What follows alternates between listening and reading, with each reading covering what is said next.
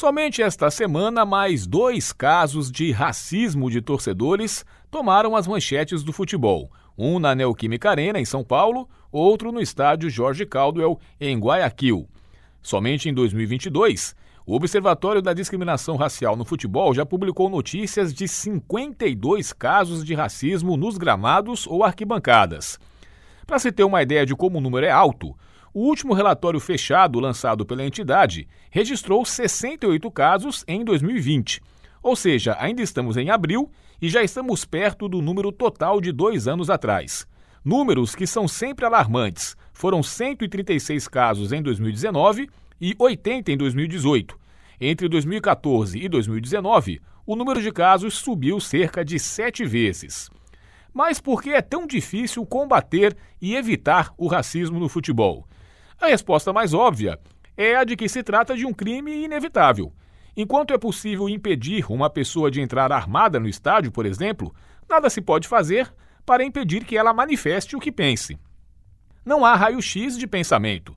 A longo prazo, a esperança é a política de conscientização de que somos todos iguais, que diminuir o outro por conta de sua cor é uma atitude abjeta, essas coisas.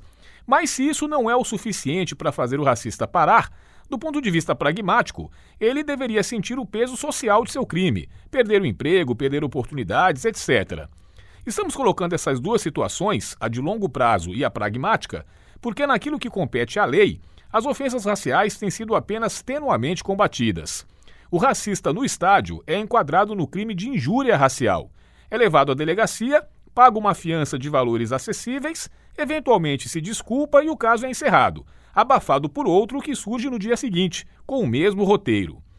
Entender a cabeça do racista não é tão difícil, por isso não deveria ser complicado criar mecanismos realmente eficazes para que ele não manifestasse seus preconceitos. Primeiro, é alguém que acha natural a subjugação de raças, que, embora um dia legalizada, nunca foi plenamente justa e aceitável por qualquer pessoa de princípios éticos, cristãos e humanitários. Depois, é alguém que confunde o respeito ao outro com um imaginário ideológico torto. Se ele é de direita, por exemplo, na cabeça dele, qualquer ação contrária a que seria usual em um esquerdista é uma ação política não só cabível, mas até necessária. Então, o racista professa a defesa do liberalismo e o ataque ao politicamente correto e ao identitarismo através de práticas difusas, e, via de regra, a ofensa racial é uma delas. O criminoso não percebe que criticar pautas é uma coisa e praticar o que provoca o questionamento levantado por essas práticas é outra. Até porque essa segunda parte é um crime, não uma opinião. No que se tem passado no futebol, outra dificuldade é definir quais e contra quem as punições devem ser impostas. Criminalmente, é o racista que deve responder, mas está mais do que provado que só isso não impede que mais casos proliferem o tempo todo. Então pensa-se na punição ao clube, cujo torcedor comete o ato racista. É uma ideia elogiável, desde que a punição seja realmente dolorosa. Por exemplo, excluir por 10 anos, 15 anos, o clube da competição na qual ocorreu o racismo de seu torcedor. Isso poderia ser aplicado também ao racismo praticado por sujeitos do espetáculo, como jogadores, técnicos, auxiliares, etc.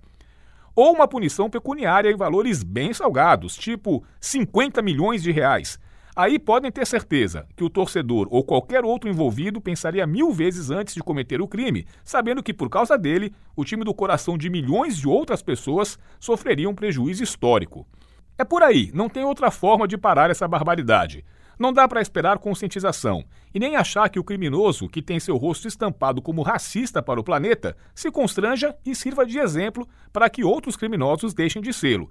Porque não é isso que estamos vendo. Paulo Pellegrini para o Jornal Rádio Universidade.